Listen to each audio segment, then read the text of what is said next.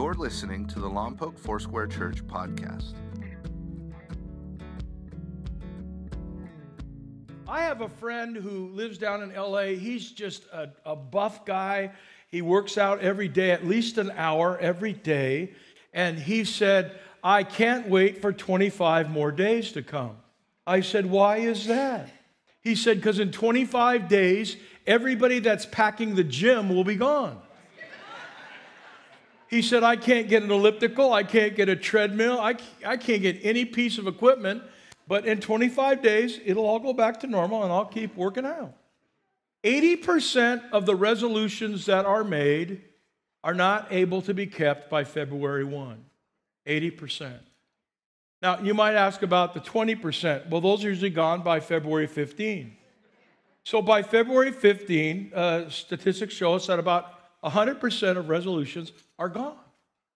But we talked about setting really good goals, and I don't want to ask you how many of you did your homework. At the first service, there was just a handful of people. It made me feel kind of bad. But if you were here last week, let's try it anyway. How many of you worked on goals? If you were here last week, you're, wow, look at, and can I tell you something? This is true. You could ask Diane or Daryl. In the last service, this was the side that had most hands. So the most committed people, according to statistics, plus or minus, sit over here. We looked at this passage last week, and I want to pick up on it this week. Luke chapter 2, 51 and 52, it says that then he went down, referring to Jesus, with them and came to Nazareth and was subject to them. But his mother kept all these things in her heart. And Jesus increased how? Let's read it. In wisdom and stature and in favor with... And, okay, so we said to you last week, and if you weren't here, this will be a summary for you as well, that Jesus grew in wisdom. That's mental or intellectual growth. And we talked about the fact that if you're not a reader, maybe you'll start reading. Maybe you'll learn a foreign language. Maybe Rosetta Stone will become your friend. Maybe you'll learn to play an instrument. Or if you haven't played an instrument in years, maybe you did when you were younger, you'll pick it up again and try to make that clarinet squeak, you know? Maybe you'll learn something new. Maybe you'll study something. I have a notepad that I'm keeping now for 2017, and in the notepad, I want to study certain things that I've not studied before. There are certain biblical passages that I've read and I'm kind of familiar with, but I don't know all the historical significance of why it says what it says. So I'm going to study that. I want to study the pyramids because I got to know how those guys put those big blocks way up there without hydraulics, without a crane. You know what I mean? Some of you say, well, Pastor, they had these little ramps. They just rolled them up. Well, but I want to know. So I'm writing this out. What's that going to do? That's going to take my brain and help me research things and stimulate my thinking. We talked about physical growth last week, and I was willing to touch this one where a lot of pastors that have a awesome physique like mine would want to just gloss over it. But I stopped for a bit, and we talked about getting physically healthy and how important that was. And I talked about the fact I'm a terrible example of that. But Daniel planned, and that's part of the reason we're pumping that, letting you know there's a place for you to go and to grow physically in the right way, because we could grow physically in the wrong way, can't we? Yeah, we know how to do that. So Jesus grew in favor with God, and that was spiritual growth, and then Jesus grew in favor with men, and that's social growth, encouraging some of you to get rid of some relationships that you have. You show me your friends, I'll show you your future, and to maybe start some brand new ones. In February, we're going to start some small groups, and maybe some of you have never, ever ventured into a small group setting. We want to encourage you to do that. And some of you that are very quiet and shy and introverted, I know that this is hard for you. Yeah, if you're shy, I get that. I'm really shy too and quiet and introverted. But I know that some of you wrestle with that. But how could God use you this year to expand your social growth, your social sphere? And you don't just do it on, excuse me for saying this, social media, because that's easy. I like it. It's nice. Here, look at me. Here we are. You know, here we're eating a burrito. Watch us. But no, somebody went Facebook Live the other day. We're eating a burrito and sauce. They wanted that to be news to the world. But for you to have a face-to-face encounter, Last week, we talked about the one another's in the Scripture as well, and there were lists that were available in the guest services. There are still some there for you if you want to get the 59 one another's in the New Testament. And the majority of the one another's cannot be done over the internet or over a text. It has to be face-to-face. So that's something we want to talk about. But I want to key in on this one about spiritual growth. And I need to warn you that, I've got about 34 minutes and I have about 3 hours of sermon. So I don't know why I torture myself this way or torture you, but I just want to tell you that we've got a lot to talk about today. And I'm not bringing you a seminar. I want to bring you the depth of Scripture, and I want to warn you with a capital W that there's going to be some things that are going to just rub you the wrong way. So let's get that over with. So we're all cool with that, right? Oh, by the way, what's going to rub you the wrong way is not going to be what I say. It's going to be what the Bible tells us. There are passages in the Scriptures that we don't want to look at sometimes, but today I want to talk about the fruit of the Spirit. The fruit of the Spirit. Growing up in my house in Burbank, California, we had a really large backyard. Actually, the street we lived on used to be horse property with horse stables, and a lot of people cleared the old stables out when they decided not to have horses, and we had a lot of property. And we had apricot trees, we had a banana tree, believe it or not. We had figs, all kinds of figs. My mom had a garden with fresh rosemary, and if you've ever done rosemary, it just grows like a weed, but then we had fresh basil and fresh oregano, because she's amazing, just an amazing cook, you know, and we had all that growing, and we had peppers in the yard, and we had corn, and once I think I was about, in the fourth grade or so, I got the Saturday detail of picking weeds, and I want to confess to you that I'm a no-good weed picker. I don't like picking weeds. Most people don't like picking weeds. And I realized the reason my parents had me pick weeds is they didn't like to pick weeds either. No one likes to pull weeds, but everyone wants to have a beautiful garden. No one wants to do the hard work to have a spiritual life that's just flowing with the fruit of the Spirit. Everybody wants that, but no one wants to do the hard work. And I want you to think about your life as a garden today, your life as a garden. And just wonder how many gardeners we have here, people that grow your own stuff. I need to be careful when I say grow your own stuff, but grow your own stuff. Yeah, somebody sent me an email to remind me that you can now grow your own stuff in California. And I'm not here to be critical, but if you grow your own weed, I think you still have to pull weeds. I don't know. I'm not a purveyor of such things. But anyway, Seriously now, you know that weeds will come, and there are noxious weeds. There are some weeds that actually look nice. They're deceptive. They have little flowers on them. Little dandelions can have some beautiful flowers on them. And in our culture, there are weeds, spiritual weeds, that are glamorized by our culture, by our commercials that we get to see, and by things that are written, and by movies. But in Galatians 5, before he talks about the fruit of the Spirit, verse 1, 22, and 25, he says, "It is for freedom that Christ has set us free." And I just need you to know my prayer for you is that you would really, in 2017, walk in the freedom that Christ has made available to us. The freedom from the past, the freedom from past pain and hurts, the freedom from names that we were called, the freedom from our own insecurities, the freedom from our hurts, habits, and hang-ups and our addictions, and the freedoms from the same rotten, stinky attitudes that rise up in all of us. Come on, man, because we got this thing called the flesh. And Jesus grew even though he was God and he was perfect, and I think the part that lets us know that he had to grow is because he was wrapped in humanity. And it was that human part he had to deal with, just like you. Isn't it interesting that the New Testament tells us that Jesus was tempted in every way as we are? So he understands what it's like to be tempted. But he didn't fall to temptation. That's the only difference. And he goes on to say in Galatians 5:1, I just want you free. Stand then firm in the freedom that you have, and don't be burdened again like a yoke of slavery. We know what a yoke is. A couple donkeys get into a yoke, a couple oxen get into the big wooden yoke, as it were, and pull the wagon or pull the plow through the field. And he says, I don't want you to get banged up with the yoke of slavery that keeps you bound. In other words, I just want you to be free to produce what I'm about to tell you. And he says, here's what I want you to produce in freedom. As much love as you want by the power of the Spirit. As much joy, peace, forbearance, kindness, goodness, faithfulness, gentleness, self-control. And notice this, against there's no law. There's no speed limit on how much you produce. There's no cargo load or limit on how much you can carry on board with you. Just put the pedal to the metal and just love people and have so much joy in your heart and peace in your heart and forbearance and kindness and goodness and faithfulness and gentleness and self-control.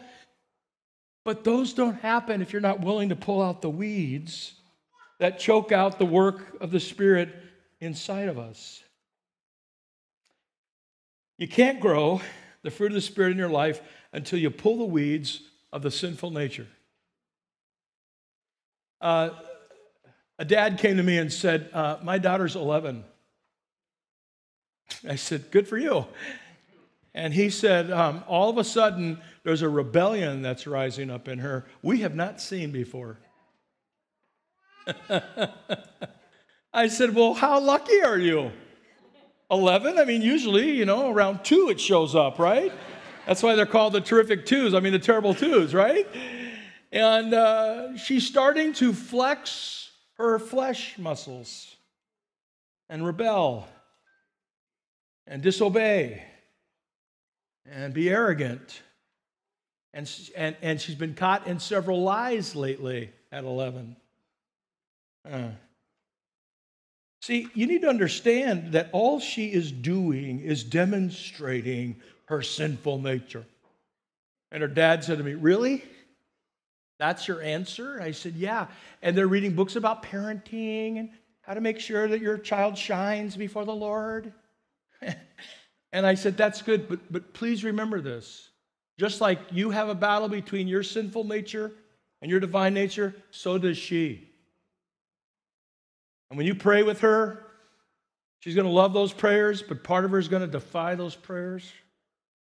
Because all the things that are godly war against the things that are ungodly. So her dad said, you mean this is a spiritual thing? Partly. Partly it's hormonal. Partly it's the human condition. And partly is you remind her of what is right and righteous. And when you want to exercise your flesh, you rebel against what is right and righteous. So dad, in a sense, you represent God to her, and she don't like you. And he said, whoa, what kind of counseling is that? I said, excellent counseling. Because we fight the battle, don't we? Today I will, and then all of a sudden we don't. And when you read about trying to pull weeds out of your life, we think about the Apostle Paul. In Romans time, if you were a murderer, and sorry for being graphic this morning, but if you were a murderer, they would take the corpse and tie it to your back, and walk you around the city square so everybody got to see what you did and who you killed. And you would die if you cut off the corpse off the back of the murderer. You'd be sentenced to death yourself. Now, what do you think was on your back? A decaying, decrepit, smelling corpse. And Paul the Apostle, when he says in Romans, that's why it's good to find out what the context of a scripture is. In Romans 7, he says, wretched man that I am, who shall deliver me out of this body of death? And he's talking about the very thing of having death on his back, or a monkey on his back, or a corpse on his back. Who's going to cut off the death out of my life? And he stops, he says, I thank God through Jesus Christ our Lord. So then I of myself with the mind indeed serve the law of God. But the flesh, with the flesh, serves the law of what? Of sin. Paul is telling us there's two wars going on here. And he, the writer of Galatians, who talks about the fruit of the Spirit, will tell us that there's this product that comes out of our lives when we are filled with the Spirit, that the fruit of the Spirit live out in us. But there's also this thing called death. Now, many of us have wrestled with, and you deal with this yourself, okay? Many of us have wrestled with the weeds in our garden, and some of the weeds that we have become our friends. We even call them by name. Some of our dysfunction has become our function. Sorry.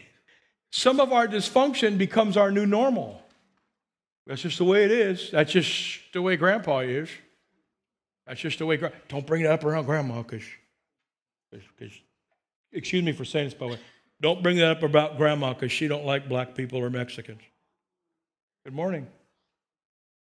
I think you should invite all the blacks and Mexicans over next time you have a party with Grandma, and help her pull her weed out of her garden. I don't like people who like those people. You people, come on. And I'm praying that our church, listen, I'm praying that our church, some of you aren't going to like what I'm going to say next, but that's okay. I'm praying that our church will pull out any roots out of our hearts, out of our congregational life that isn't of the Holy Spirit. And to say to the Holy Spirit, you have carte blanche on our marriage, if you're married. You have carte blanche on all my relationships. You have carte blanche on how I treat my parents, if you're a young person. You have carte blanche on how I treat my kids.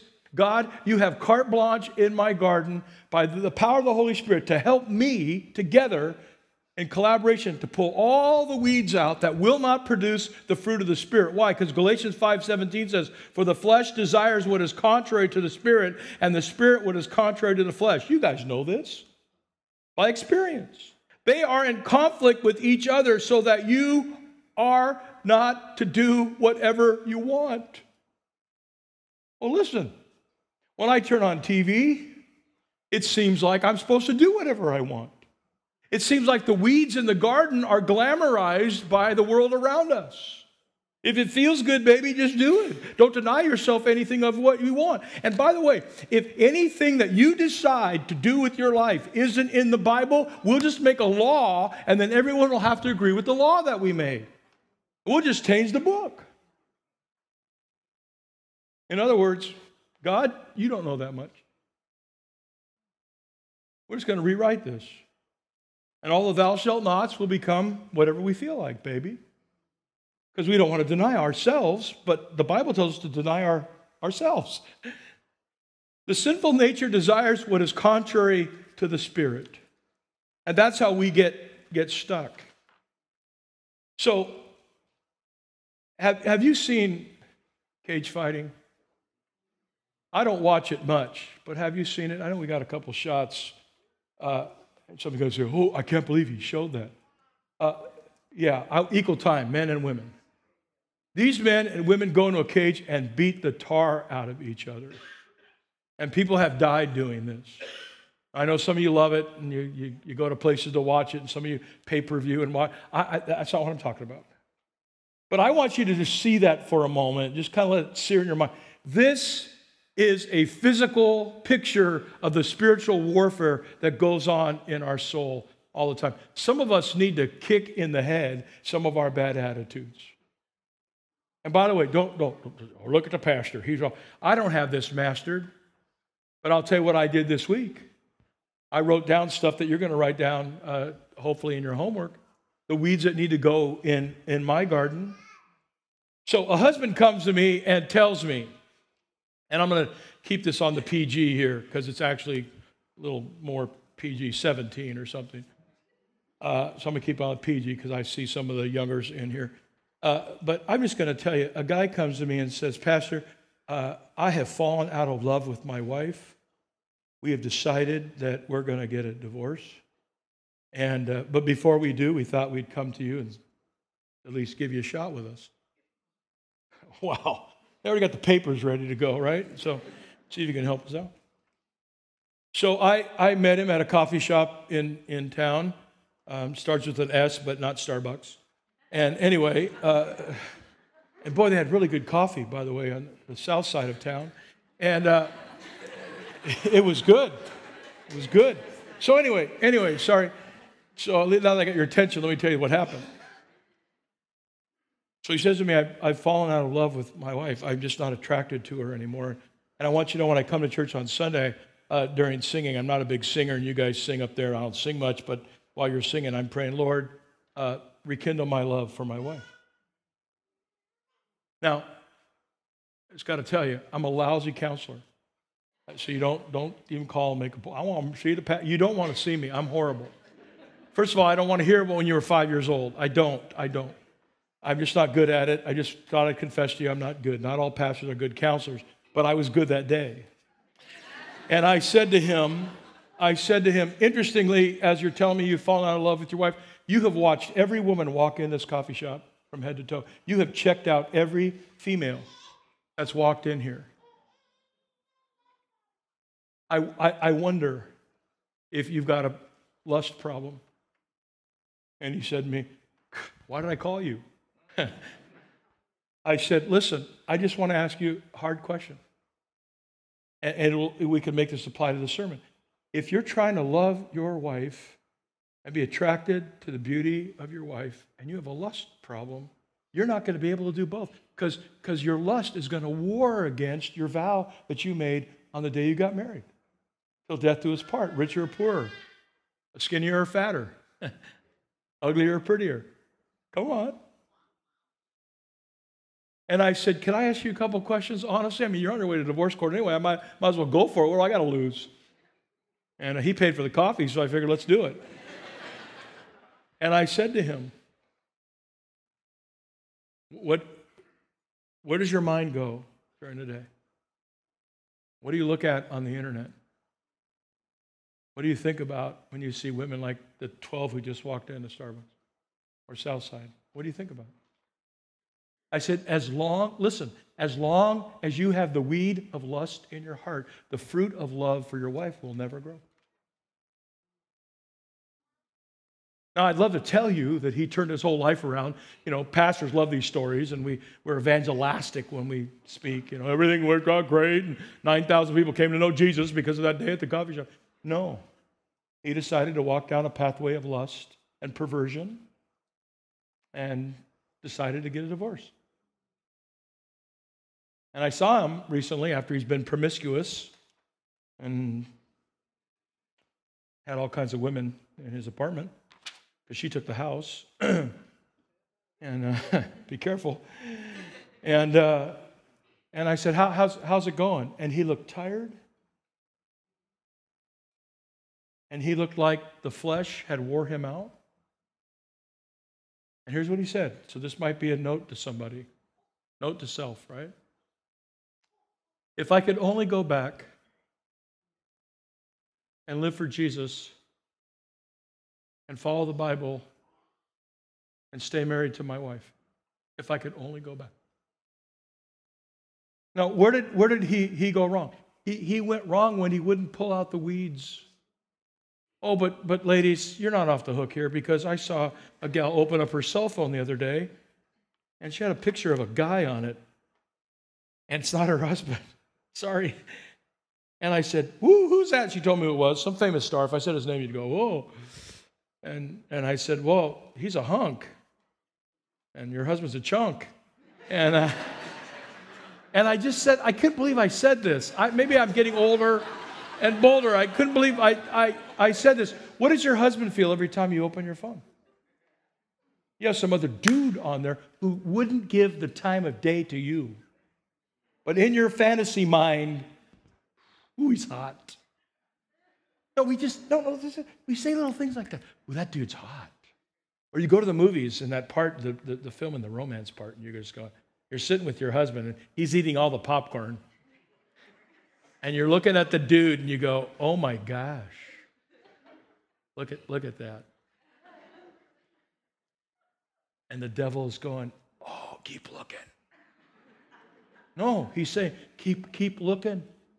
And the devil's selling popcorn to all the demons that are watching. Because you're the film they watch. Keep looking. Keep looking. So you cannot ask God to grow the fruit of the Spirit in your life if you're not willing to deal with the weeds of the sinful nature. It doesn't happen. I told you this wouldn't be an easy sermon. So how about this? This is your homework to grow. What are the weeds of the sinful nature that need to be uprooted so that the Spirit can grow in your life? And there's blanks there. Don't do it now because people are near you. But do it. I've already done it. And my list is pretty long. There's not enough blanks. You know, I don't have time to tell you someone what I told 8 o'clock, but there's stuff I've got to pull. You got to pull it out. Now, notice what he's going to say here in Galatians 5, verse 19. The acts of the flesh are obvious. By the way, they are obvious. We've all seen the flesh in operation in ourselves and in others. Usually we can point it out in others quicker than ourselves. You know, gossip, anger, hatred, malice. And notice what he says. I mean, he goes for the jugular. This is the Apostle Paul. Don't get mad at me. This is the Bible. Sexual immorality, impurity and debauchery, idolatry and witchcraft. And you're just kind of going, whoo, whoo, I'm okay so far. And then he throws in something like hatred, discord. In other words, you like to cause division in people. Discord. Oh, here's one. I mean, look, he starts with sexual immorality, and he goes, how about jealousy? Huh? He is covering the gamut. Fits of rage, selfish ambition, dissensions, faction, envy, drunkenness, orgies. Somebody goes, whoo, I'm safe on that one, you know. And then he says this, and the like. In other words, anything that comes from the spirit of evil or anything that comes out of your flesh and the like. I warn you as I did before that those who live like this will not enter the kingdom of God. Those aren't the people that are kingdom-minded people. Those aren't people that have come under the kingship of Jesus Christ. And the first word he deals with, let me give you some commentary here. He deals with sex outside of marriage. And I know somebody's going to get mad at me. But I'm sorry, the Bible calls it fornication.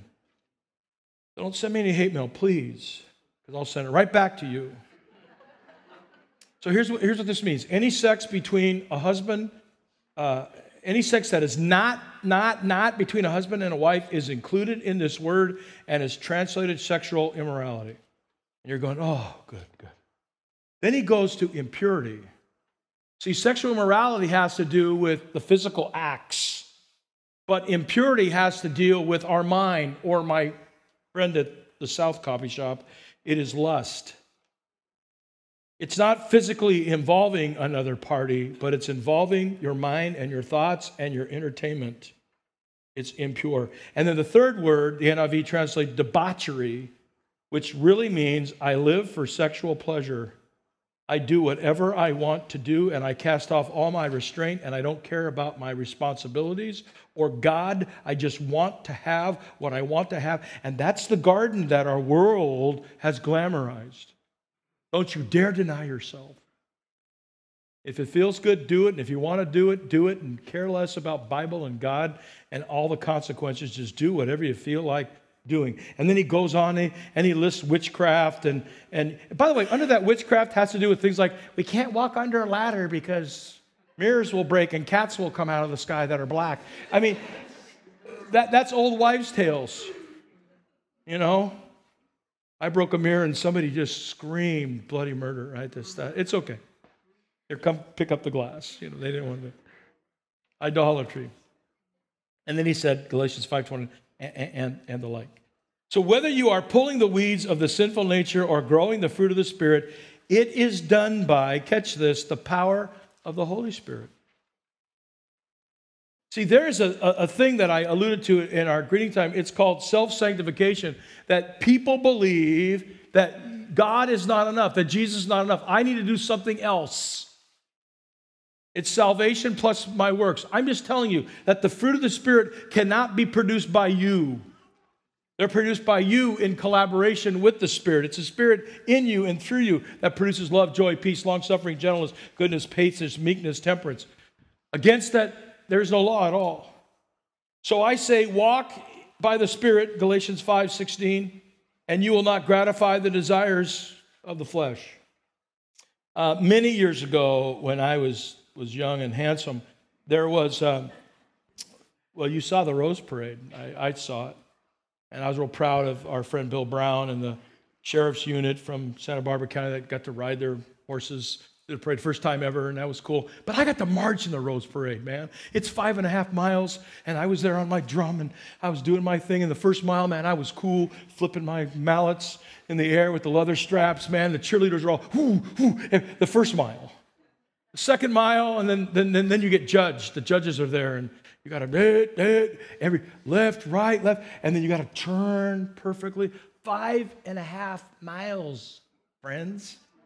That's a long, stinking parade. We had the little Lompoc Parade. People were like, ah, get the oxygen and the water for all the kids. It's like 3 blocks, you know. So anyway, 5.5 miles.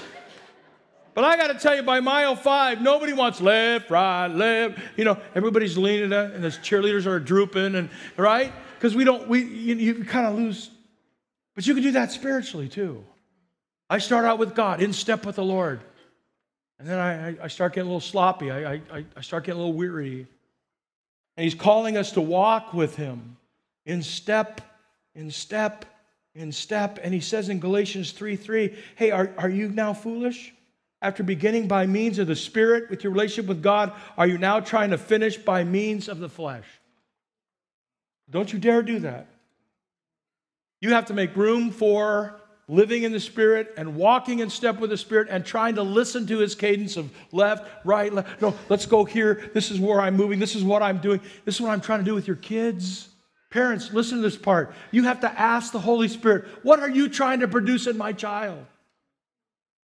I mean, I would pray and fast over that question. What are you trying to produce in my kid? Because I want to partner with you, God, and together we'll see the fruit of the Spirit lived out in their life. Well, I got plans for my kid. My kid's going to be what I want him to be. Good luck with that. Good luck with that. I wanted my son to be an architect. He became a fireman. Good luck with that.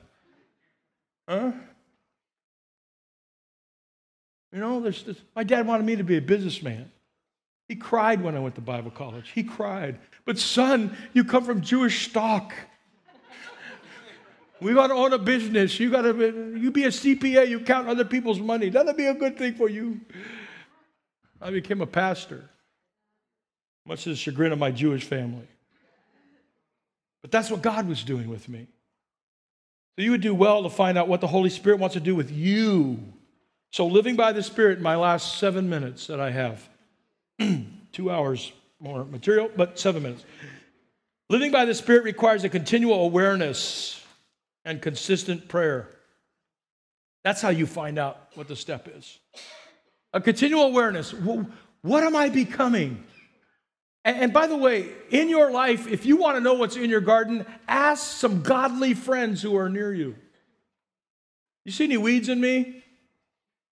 You see where my attitude's gone bad? You see where my tone gets a little arrogant or a little abrasive? Or somebody asked me a question, I said, yeah, and you walk away from them? Watch yourself, because people do that. I've asked people questions, hey, I got one more thing, see you later. You know, I always have one more thing, but see you later. Or you're not engaged in the moment. Since we live by the Spirit, let us keep in step with the Spirit. My good friend Wayne Cadero, I love Wayne. He's one of the guys that speaks into my life and asks me questions that I wish he wouldn't ask. But he helps me with the weeds in my garden. You know, I had a friend of mine call me the other day, and as we were in a conversation, he says, Bernie, you sound tired. Do you get enough rest? Well, sure. My name is Fetterman, synonymous with Superman. I don't need to sleep. I live in the Spirit. And he said, you sound tired to me. You get enough rest? And I kept moving on. Didn't want to talk about that. But then as I looked at my schedule the last few weeks, I realized I didn't have any rest, nor did I have any Sabbath at all. And I started getting a little cranky. How do you do when you don't get any rest or get to go play? You know, just take a guy who likes to go golfing and tell him he can't golf for 3 months and see how he does. It'll drive him crazy, I promise you. I gotta get on the links. Even though he can't golf very well and loses more balls than he saves, you know. Amen. This is what Wayne says, it is not sin that destroys us. It's unresolved sin. It's unconfessed sin.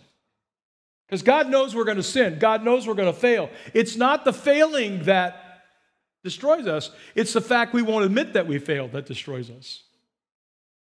It's not the bad attitude you had last week that's going to destroy you. It's the continual bad attitude that'll eventually destroy you if you don't pull the weed out.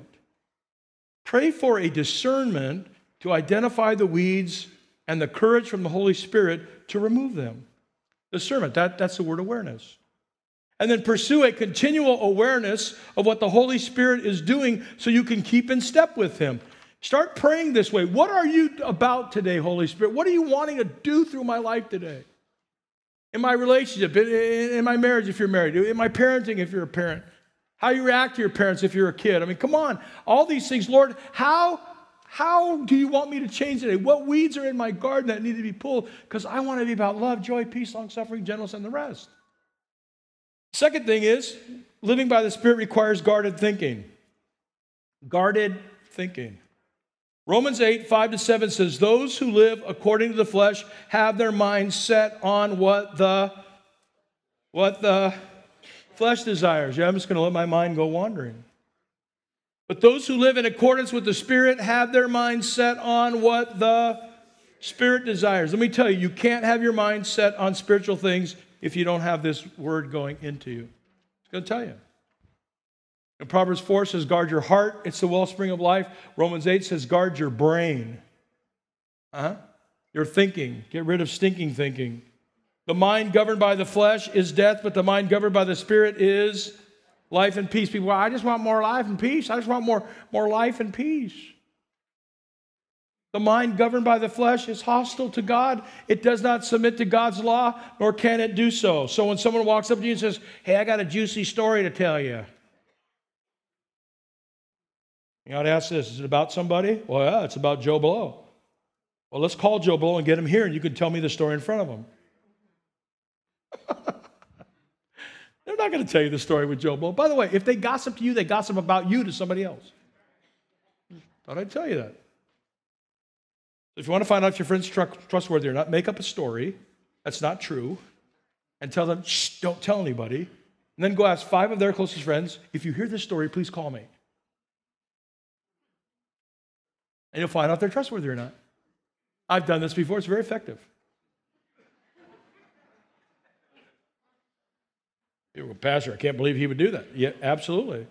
You got to test the confidentiality before you give somebody your confidence.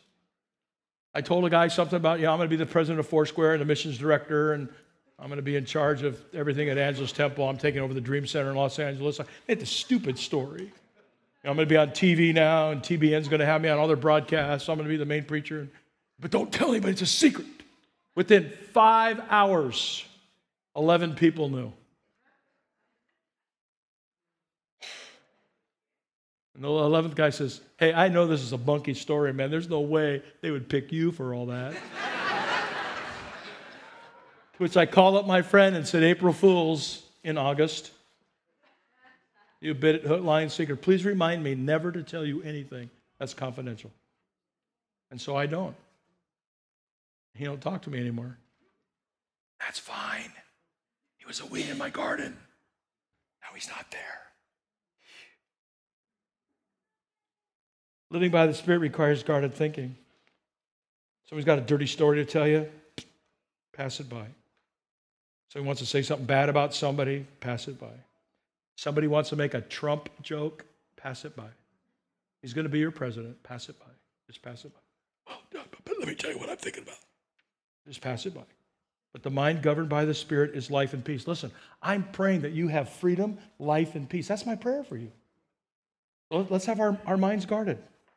What you allow into your mind is going to feed your sinful desires or feed the Spirit, but both are going to call to be fed. Your spirit wants to be fed with things of God, and your flesh wants to be fed with things of the devil. It's up to you. I love what Craig Massey said. There are two natures that beat within my breast. One is foul, the other blessed, the one I love, the one I hate, but the one I feed will dominate. It's up to you what you do. And last but not least, we will be done. when we're done. Living by the Spirit means that you die to yourself. Galatians 5:24, but those who belong to Jesus Christ have what? Crucified. Would you see yourself sometimes going to the cross and dying to yourself, dying to attitudes, dying to just thoughts that you have about yourself or thoughts that you have about others that aren't right? And if there are weeds in your garden, then you have to die to denial. Dealt with somebody about 5 years ago. They were living in denial. You know what denial is. It's a river and denial. And if you live in denial, guess what? We won't pull the weeds. But what if we just said, Lord, you have carte blanche to our garden, and we are, Colossians 3:5, going to put to death, therefore, whatever belongs to our sinful nature, and we are going to rise up and bear much fruit because the world desperately needs to see us filled with the Spirit and see love, joy, and peace flowing out of our lives. And if they can't see it, they'll never believe. Thank you for listening to Lompoc Foursquare Church's podcast. To find out more about Lompoc Foursquare Church or to watch us live online, please visit mylfc.com.